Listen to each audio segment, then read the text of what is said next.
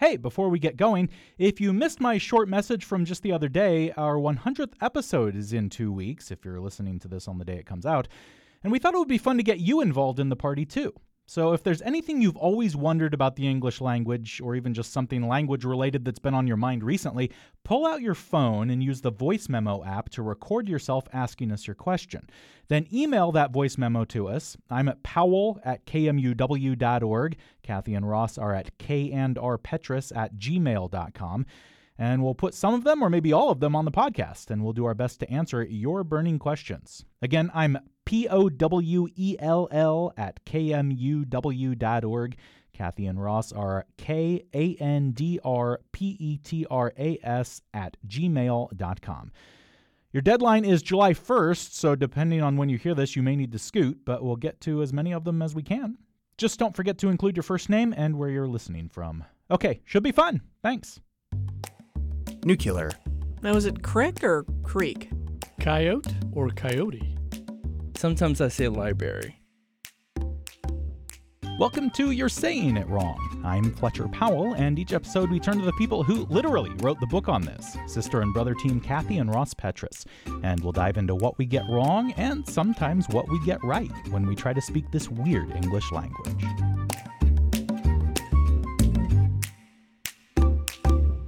Hi, Fletcher. Hi, Kathy. We're going to start with something two basically this is a bifurcated podcast. First we're going to go into now that the stock market seems to be collapsing, we're going to talk a little bit about bulls and bears. Then we're going to move into another topic which is we're going to lead into that with a surprise opening. We're going to cleverly to... and sneakily lead into it, I want to yeah. say. Kath, do you want to start with bull and bear, though? Okay. I mean, um, basically, as we all know, we've entered bear territory in the stock market. And a lot of people have been saying, what's with the bear and what's with the bull, and where the hell did they come from in the first place? So we thought, let us analyze the etymology of bulls and bears and why we speak of these things. Okay, so Fletcher, do you have any idea why we call a bear market a bear market or why we call a bull market a bull market? So I've seen a little bit here and there lately uh, about this uh, exactly because we have entered a bear market, which, if anybody's wondering, is when uh, the broad index hits 20% below its most recent high.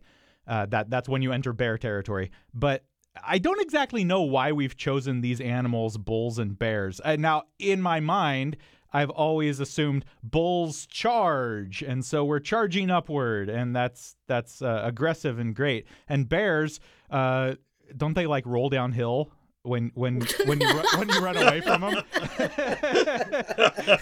I'll have to try that the next time a bear's charging me. that's always what's been in my head. Not that I exactly thought that's why we called it a bear market, but that's what's in my head. Is, I got to interject. I'm sorry, this is totally off topic. It reminds me of it was a while ago. There was some headline, I think it was when I was still living in Seattle. Something they said, "Doctor, if a bear attacks and you're with the person, just lie down and just don't move." And I thought, uh huh. I'm sure every person bear comes at you. It's like, yeah, I'll just lie right. here. And my thought was like, push my friend and start running. But, exactly. you know. Actually, uh, can I interject here? I mean, this is really off topic now. But a long time ago, I was with a guy from the USGS, the Geological Survey. And he was like one of the bravest people I've ever met. He, he used to go diving in the Red Sea, and I was scared to go there was some wreck there and sharks would literally circle him and he goes oh yeah you just got to be careful with sharks. He was very calm about it. He was terrified of bears and i told him that lie down. He said no way. He said he was in alaska. He said they rip you open if you lie down.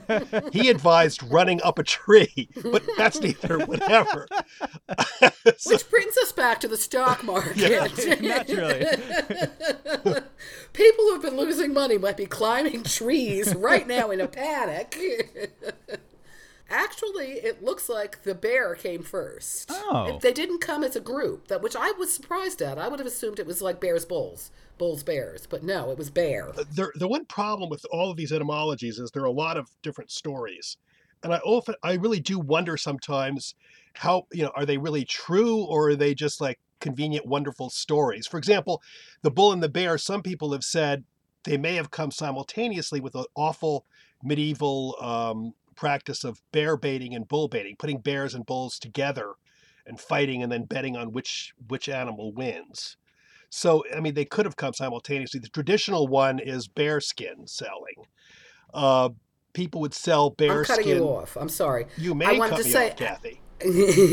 like, I'm going to bait you, Ross. No. Um, apropos of the bear and the bull, because I just wanted to say, but so, okay, you have the bulls and the bears fighting, so big deal. What does that have to the stock market? They say bulls would gore upwards, so it's an up Right. swing, whereas bears claw down, or as Fletcher said, roll down the hill, which is a new and interesting concept. So that's down. That, I just wanted to say that part. Ross, now you can go to the bear skin. I agree. So therefore, Fletcher was partially correct, actually, in his initial one of the uh, you know initial etymologies of it. The traditional one, though, that everyone often says is the idea that uh, bearskin markets people would buy and sell bear skins, and bear jobbers or people who would sell bears would sometimes um, uh, sell bears skins that they didn't have, betting that the the price would go down later and then they would they would make money by buying it and then selling it. In effect, putting a put on the market, which is now. But that's what I was going to say, Russ. This this when I saw that, that sort of confused me because why is that a bear market though? You want it to go down, right? Yeah, the price goes down. It's putting. Kath, you used to buy puts and lose a lot of money on the stock. Yes, I know. I was going to say that. Yeah, the word Fletcher, I did my taxes back then were just a disaster. My accountant would laugh at me. He kept saying, "Why are you gambling like this?" I said, "That's sort of interesting." Yeah, Kathy. Kathy had a put on Amazon.com. For years ago. years. Oh, Do interesting. you realize I kept and I kept that put up. I kept I kept redoing it. It's gonna tank at some point. That's what I kept saying. She kept if saying it as it was going one up, up, share up. back then, one share at the time, I'd be a rich woman. But what she did, and what bear peop what bearskin people would do, which is why it became known as a bear market, is in effect they they sell the right to buy this to, to the stuff for the stock. In other words, they, they know the price is high now, and they say, I'm going to sell you the stock in six months at five dollars a bearskin. They basically are figuring the price is going to go down to two dollars a bearskin in three months from now. Right. So what they do is they they don't have the bearskin. But what they do is three months from now, they figure, oh, I'm going to buy the bearskin for two dollars, and I already made a deal with this guy to sell it for five dollars. Do you see what I'm saying? Yep. Mhm. So they make money on the spread. I get the five dollars now. I pay the two dollars later, and I make that three dollars. Yep, that's it. and it, and it worked with Amazon, sort of, in a different way. there was actually a proverb um, back, I think it was in the 17th century, that said it's not wise to sell the bear's skin before one has caught the bear, which was a cautionary against the bear skin jobbers. So. Interesting. So, uh, how um how likely do you think it is that that's the etymology of bear market? The one thing that gets us, we found uh, Daniel Defoe in the Political History of the Devil wrote every dissembler, every false friend, every secret, every secret cheat, every bearskin jobber has a cloven foot, etc. The idea of the bearskin jobber apparently was fairly popular in you know in, in, in commerce a long time ago. And they were definitely reviled. Yeah, so I think it, it does possibly make sense that Mhm. that actually is the real uh, etymology. But the the one thing that's interesting is that it, it actually re- uh, whether or not that's where it started the whole the whole using the term bear um, really caught on after the whole South Street the South Sea bubble. You know you know about the South Sea bubble. Tell right? us. Tell us about that. Okay, it was it was like a big debacle. Debacle seems to be my word of the day. Um, uh, it was the South Sea Company was founded to trade with Spain's uh, colonies, and South Sea stock became huge. It was it was the uh, I don't know the what's what's something nowadays like it was the Bitcoin of the day, if you will. Um, well, that's actually a bad example right now, but no, it, but it ended up no, being Bitcoin's yeah, yeah, no, but Bitcoin was skyrocketing. yeah. So I think that's a good analogy, actually. So yeah, so basically everybody everybody who was anybody wanted to invest in South Sea stock. And it was sold, everybody did great, speculators were borrowing and selling, and then suddenly it collapsed is mm-hmm. the bottom line. And and it, and a lot of investors lost everything. Uh, you know, cuz they were betting on this and it and it blew up in their face. So around that time, that was refer- everybody was talking about it was a bear, and that's when they say bear really caught on in terms of uh, a negative market. Around when was that? That was in the um, it was in the seventeen early seventeen hundreds. The company was founded in 1711.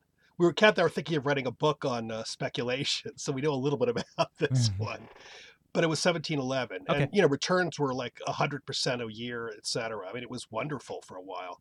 Isaac Newton apparently was a big investor, so beware of his gravity theory if you're concerned. but he lost quite a bit as well. And then they say, now this is what I'm, uh, this is where I'm back and forth on this bull part. They say that around the same time, that's when the bull uh, entered the vernacular in, in terms of uh, in, investment. That's and I disagree with this, but go on, Ross. I don't know, but that's where the bull baiting, the bullfighting from medieval times enters into it to me.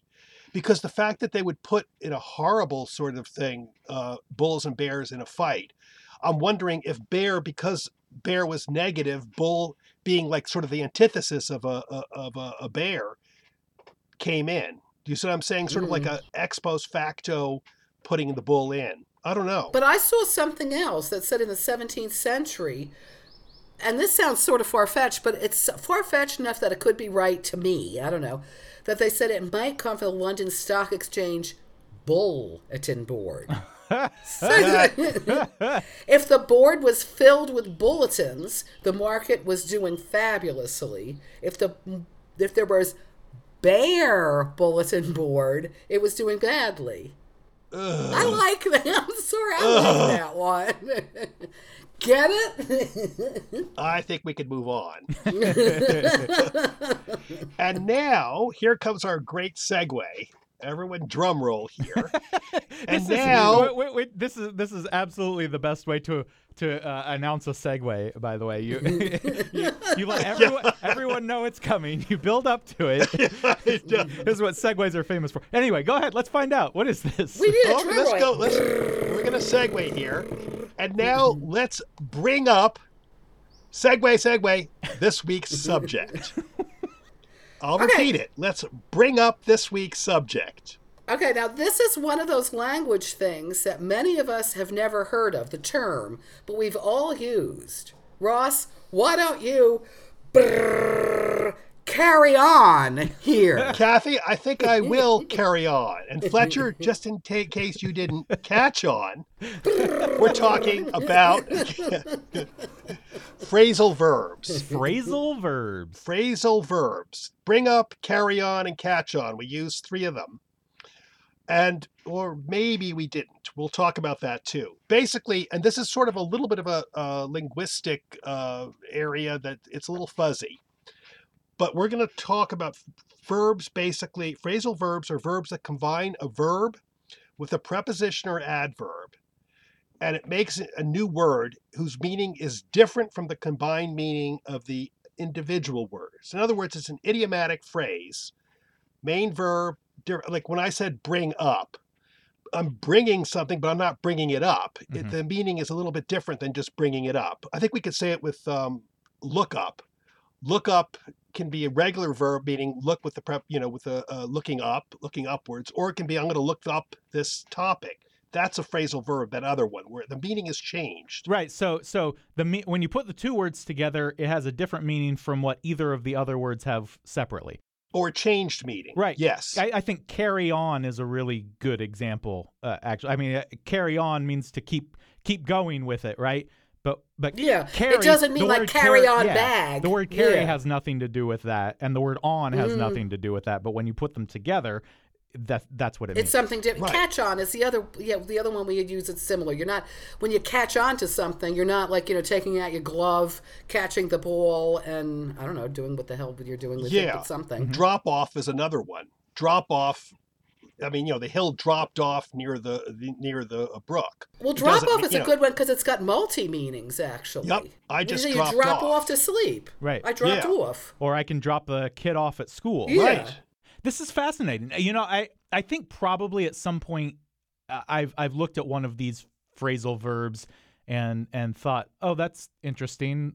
That you know what why that those words shouldn't mean that, but they do. But really, it's something that I, I mean I've carried on throughout my life saying these things and not really ever thinking about them. The odd thing is that by virtue of becoming, um, like by virtue of that adding that little um, addition, you change it. Like check in, you're registering. You check out, you're leaving. Okay, you check into the hotel. Mm-hmm. You check out of the hotel, but you also go, hey, check that out, which has nothing Yeah. to do with either one at all. I mean, it's or I could completely. check out a book. Yeah. which is which is even another meaning. The really interesting thing about phrasal verbs, though, is they're not apparently like majorly discussed in linguistics. The real discussion, the real time people get really into these are as English as a second language, because Mm. these are killers for English language learners. And the other interesting thing is that phrasal verbs tend, they're in Indo European languages, but they tend to be really used in English and in Germanic languages. hmm So again, a lot of I think I was looking at an article on uh, Spanish phrasal verbs, and there are a few. There's some, but I mean English is chock full of them, and it's really Mhm. confusing. And I've talked to several people here who were non-native English speakers, and these are killers to them. I mean, we have one to clam. To clam means to look for clams, but clam up. You know, I mean, it's it's vivid. Clam up it means something completely different. Well, that's not the key to me, though. When you said it's very vivid, that is the beauty, I think, though, of so many of these. Is and I think that's why we use them. But they tend to be um, colloquialisms, much more so than you're, they're not used formally, which I think is stupid. I, I think they're great because they are very clam up. You really get the feel. You see the clamshell going, you know, and you feel the Yeah. loop, you know, pulling it in. You do. But uh, we found we did find a lot of uh, articles in academic writing saying they should never be used in scholarly or business writing, and I, I see Kathy's point because I think these things are very vivid. But the other side of the coin, they used an example here. I mean, we should discuss it. The, this academic paper used an example for uh, uh, doctors. They had um, this sentence, which they said was not was not a good idea. These results suggest that it would be best to cut out sugar from one's diet. They objected to this. I I couldn't disagree more Okay. with that idea because I think it's such a part of our language that you would drive yourself crazy trying to remove these from your uh, you know from whatever you write or or say. I, I mean I think I, I think it's silly to say that we shouldn't have them in in even scholarly articles because I agree with you, they- Fletcher. there's it's it's not even casual. It's so much a part of our language. hmm Uh, I agree. Completely. I agree with you too. Let's let's maybe I agree with you. uh, I think we're all in I was going to say, but this it quickly. example, Ross, though, I don't think is a little. I, I, I'm, I'm looking at it right now. The problem they were saying wasn't necessarily that. They were saying the problem is is it's it's ambiguous. That's what I know. That's the whole part. That's exactly it.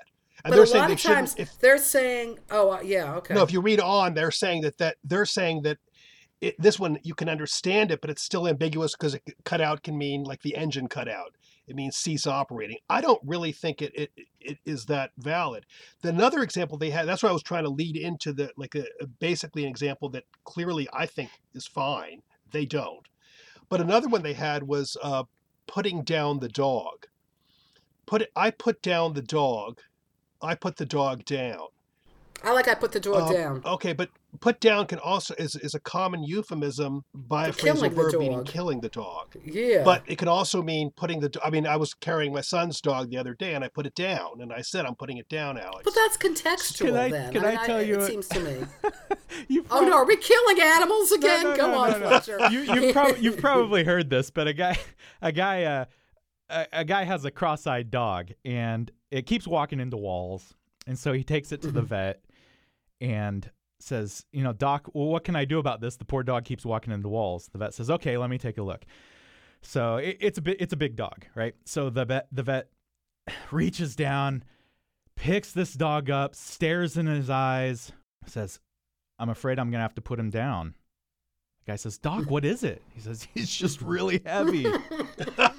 we now we need a rim shot. I know. but that's a perfect example of that's in a case where I think there is a bit of ambiguity. I wouldn't, if it's a doctor talking about putting down, you know, something, I, I'd want to make sure I know what they're talking about in that case. yeah, I, I think so. I, I think there are times when it's good to, to do it, to get rid of them. I, But I do think though that when it comes to the like you know the formal versus informal, amb- I, I do think with the ambiguity question, uh, more often than not, we've discussed this so often in the past. Contextually, you can figure it out. Usually. and and, and that's a gripe of mine when people go, "Oh, look at that! This is like you know, you it could be this, this, or that." Of course, it could be, but you know what it is. You know what the right meaning is. Except to be fair to these people who are writing this article, to be fair, we just earlier we were saying how difficult it is for for people who are non-native English speakers to Mm. really get the full range of these uh, idioms. So in that case, you're writing. I mean, a lot of like scholarly writing is inter, is is international. So in that Mm. case, like you know, I write down, you know, like uh, I put down the dog, you know, put down the dog after this, and then like some guy, you know, in in some other area is going to go, okay, I'll shoot the dog, you know, which you don't want. Context is fine, but I think we do need some kinds when we're really talking about precision, like in diplomacy. Maybe it is good to cut some of these out. I just used one. Cut these out. Okay, but isn't part of it this actually leads to exactly to what I was saying? Isn't it sometimes the the fact where where does the uh, preposition go? If you move that, a lot of times you're still using a phrasal verb, but it but it, it cuts out some of the uh, uh, ambiguity, don't you think? It could be, but before we go into that, though, it does seem that a natural evolution of phrasal verbs is that when you're in a formal situation, remember we talked about this the other day, Kathy. In a formal situation, they tend to disappear. Remember we had that. Kathy found this really interesting article on old England, on trials in old England. This is the fun thing about what we do. We get to all these weird things, but some really valiant nut like did word frequencies word frequencies in old english trials over the years and found that like in early england there were a lot of phrasal verbs used in trials. But then as trials got more formal judges came in solicitors barristers and the speech became higher phrasal verbs began to disappear. So i think that people naturally think well gee i got to be really specific make sure everyone really knows what i'm talking about i'm going to get rid of these phrasal verbs Or is it merely that they just trying to sound stuffy? I'm sorry, this is like my theory because I'm just thinking about it. Like when I was younger, and I was one day once, and I would write things like when I worked in PR, and I'd write memos, and my memos were the most tortuous examples of writing I, I can I can imagine. They were like just horrifying because I thought that sounded smarter and classier and adult. You know what I mean? That's a really good possibility. I think that's a good point. Mm. So we have two reasons. One, they may be a little bit ambigu- ambiguous sometimes, and the other is that using like a one word instead of the phrasal verb sounds like more, you know, elevated and more distinguished. I think and- Hotsy totsy. You sound like, hmm, Yeah. hmm, I've I think you may be wig right. on. Yeah, yeah, that's what I think. I like them. Well, we use them. I, I used them several times as we were speaking. We use them all the time. I think they're hard to get rid of. I also think there's a difference between uh, something like bring up and put the dog down, especially in terms of ambiguity and and again, like I said earlier, whether you're even going to notice that you've used it. You know, maybe because one is sort of a euphemism and the other one is is kind of just an idiomatic phrasal verb. I mean, put the dog down definitely can be ambiguous because it's really a euphemism for kill the dog. Sorry, I'm laughing. These we're gonna get a PETA's gonna get in touch with you, Fletcher. yeah. Uh, but so i- I, I think there's kind of a, I don't know, maybe a sliding scale or something here regarding what we maybe should or shouldn't use in in academic or scholarly writing. I think that's a good distinction, though, uh, between because I think you're right. Some of them are more euphemistic than than just idiomatic. I mean, I, I, I was just I'm just looking at different examples of them. They had cut out, and you have like the engine cut out, which to me is more euphemistic. But I cut it out, or I you know cut out that paragraph is is more idiomatic. If that makes sense. I know that I'm not being really technically linguistic here, mm-hmm. but to my ear, I feel like there's a difference. There's a difference in weight. I agree with you. And I, and I, do think, though, going back to the other one, it's also clear. I think that sentence was really clear. I don't have any problem with it'd be best to cut out sugar from my diet. I'm not going to say, I know it means remove it. I'm not going to say it means cutting sugar in a, into a shape. I'm not going to say it means, uh, it does sort of mean cutting out, though, in the sense of cease operation. So I think it's pretty clear. I don't think we have a problem with that. Mm-mm. So I think we're all clear that we have to be clear. Now we're going to move on to something a little bit different. Some of these seem to, it's really interesting. Sometimes, um, if you have a preposition, can you separate the on from the put, from the down to the, can you separate the preposition from the verb? Sometimes you can. Sometimes you can't. She told That's him what I was off. talking about. That's what I was talking about before. Right. Oh, I'm sorry. Yeah, well, you were. Just, I was going to go into it now. I thought we hadn't really gone into it enough. No, we hadn't, but I'm saying, yeah, that's what I was talking about. Yeah. Oh, sorry. I was like, good point, Ross. no, I Carry actually on. remembered you did. I, know, I remembered you did. I was just repeating it because I thought we could go into that right now. Because we had she told him off, which is fine, which means she rebuked him. But you cannot put the off in between. She told off him. Doesn't work.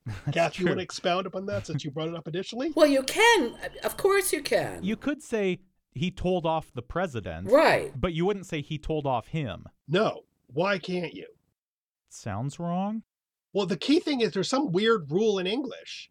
If it's a pronoun, him, the him has to be in between the verb and the preposition. She told him off. You can she told the president, she told off the president correct. She told the president off correct. But we put him in there. It's a prep it's Mhm. now it's now a pronoun. It's a pronoun and it pronoun has to be in between. She told him off. Why? I don't know. But it's also, I mean, in general, though, you can split them. I mean, it's just the pronoun issue is the problem. But I, going back, just the whole concept of, of like, you know, she told him off, she told the president off, she told off the president, is in general, the rule seems to be, the rule in quotes, I mean, it's not really a rule, seems to be you try to keep them kind of close together because otherwise it can get a little, we go back to the ambiguity issue. So the closer the verb is to the preposition, the better in general. Right. Because otherwise And it gets a it's a- little weird. And if it's a pronoun, it has to go in between. Those are the basic rules. hmm So now, why don't we go through a list of them? Do you want to go quickly? It's just amazing how many there are. I, this stunned me actually. I agree with you. Yeah, I mean- I, I was surprised. yeah, we had back up, break call around, calm down, call off, check out, clean up. One interesting one that's slide my wife was talking about yesterday though is she keeps hearing this a lot is change it up. Have you guys hear uh, that's gotten really common. Yeah, sure. that's just sort of interesting because and again change it up is sort of interesting because it's in a way some people might not consider it a phrasal verb because it doesn't really change the meaning but it slightly does change it up you need to change kind of can be know. neutral change it up know. is always positive change it up means changing for the better you got to change it up Uh, eh, n- n- I don't agree. I, I don't know that it's necessarily changing things for the worse, but I'm not sure it's necessary. It's sort of it seems it seems like a a a larger change than just a regular change could be. So if if I say I need to change my plan, that could be that I'm tweaking you know tweaking a few little bits of it. But if I say I need to change it up, then that that means to me it means I need More to step back. Yeah, I need to step back and rethink the entire thing and make a you know r- really make a change in there that could make a big difference, right? It just seems like swapping it out. yeah, it just seems I'm like just a looking- larger uh, a larger ma- a shake up sort of. Yeah, Oh, yeah, um, yeah. Here I'm looking at the Urban Dictionary. I just I'm just curious. They're saying change it up to become a better, to become better. Then another one is saying especially to become better. Hmm. Then another one is saying in a major way. You know, it could be that there's there's a meaning out there that I just haven't heard that much. No, I'm seeing. Okay, when you look at the non things, okay, I'm just looking at dictionary.com, which comes from Oxford Languages. It's the first thing that, but it just makes it's a U.S. Make something different or do something differently. Right. They Right. don't have That's the interesting. positive. R- right. Uh, Yeah. But I, I mean, uh, we know that Urban Dictionary um, is is somewhat like Wikipedia in that a lot of people can say a lot of things. But if that meaning Oh, is yeah. in there, that means there are some people using it that way i- in the in Yeah. the in the very definitely positive sense. So that meaning Yeah, it's it. flo- it's floating around out there, whether I've heard it or not. Yeah, no, it's interesting in that sense. The we, uh, we all know change up though. Change up is slow ball. So I guess Right. Uh, Cambridge has switch up to mean changing in a way that brings an improvement, and I've never heard of switch up. Hmm. Is it? It must be. i- Have you? That sounds it's probably English. It's probably yeah. English. Yeah, because I've never heard switch up. No, I haven't either. I have a question. I'm sorry. I'm going to revert back to change up. I always say switch out or swap out. I'm big on swap out. Let's swap that out. Now, is swap out in this case? A, f- this is where I'm, this is where phrasal verbs get very like blurry to me. Mm-hmm, is mm-hmm. swap out really a phrasal verb? Probably not. No, because it's just swap out is you're swapping Yeah. you're you're something for another. So that's not a phrasal verb, right? It's But we merely said there's no really they're they're very it's very amorphous the term what is exactly a phrasal verb. People lump them together and lump them. I think by our definition, swap out isn't because Correct. meaning That's what I was saying. Because really changed at all. well, we, one thing Ross and I, Fletcher, found that there is, as, as is always the case in linguistics, certain linguists like claim that there's no such thing as a phrasal verb. They say Mm-hmm. they're not really legitimate. That it's like a blurry distinction to begin with. Is it a phrasal verb or a verb plus a preposition? Mm-hmm. Which I understand, but to me, I yeah, I do feel a difference. Like swap out doesn't feel. It seems like you said, Ross. By our definition, it does not change the meaning of swap. Mm-hmm. Whereas carry on does change the meaning of carry completely, right? Yeah. Yes, no, I think it does. But it really, I mean, the whole thing gets really confusing because if you look, uh, there's also the definition, the problem of uh, are phrasal verbs, are they using a particle or a preposition? Should we get into that, or is that getting too complicated? okay, well, this is this is getting. You have to like stop for a second. I'm going to say a thing right now. I should think it over. Okay, that's a phrasal verb right here. It's a phrasal particle verb. Why is it a phrasal part- particle verb? I should think it over. Over is not a preposition because a preposition involves a complement. Okay? Okay, here I'm going to say another one now just so we can, let's just get this straight. I ran into an old friend. Okay, is that a, is the into a preposition or a particle? Just talk. I don't. This, yeah, this is where this is where my brain shuts down. I, Yeah, no, it's like I had a fall the other day, you know. okay, into okay, I'm just going to quickly say this. Into is a preposition. okay. because into is introducing a prepositional phrase. Who did I run into? I ran into an old friend. Okay. Okay. What So did I run into into? there- I ran into the wall. Go on. I'm sorry. Right.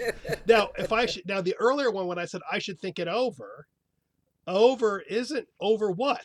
Nothing. It's not a prep. It's not a preposition. It's a Ah, it's still a phrasal verb. I'm sorry, I quit. That's the key. But I think that's what gets me about linguistics, because you can keep breaking stuff down into all Well, these little complicated. This is though seriously where I just start wanting to punch things. You know what I mean? seriously, it's like this is where I I, I just think like you know whatever phrasal verb. You know, like Kathy's gonna- okay. Kathy is going to punch out who? Punch out? How it is? oh, I have some ideas. yes, because it introduces the fr- the, fr- the prepositional phrase. Kathy wants to punch out Ross. So-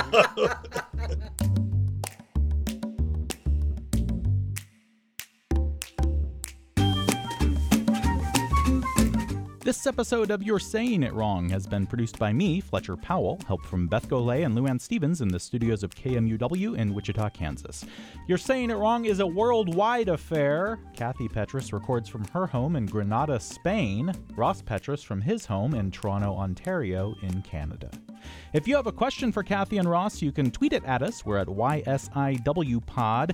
Email them at kandrpetras at gmail.com or email me at powell at kmuw.org. And if you like what we're doing, leave us a rating or better yet, a review on your podcast platform of choice. Kathy and Ross's book, You're Saying It Wrong, was published by 10 Speed Press. You can find that and much of their other work pretty much anywhere you get books. We recommend your local independent bookstore.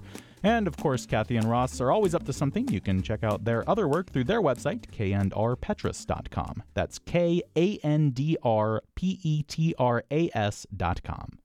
Thanks for joining us. We'll be back in two weeks.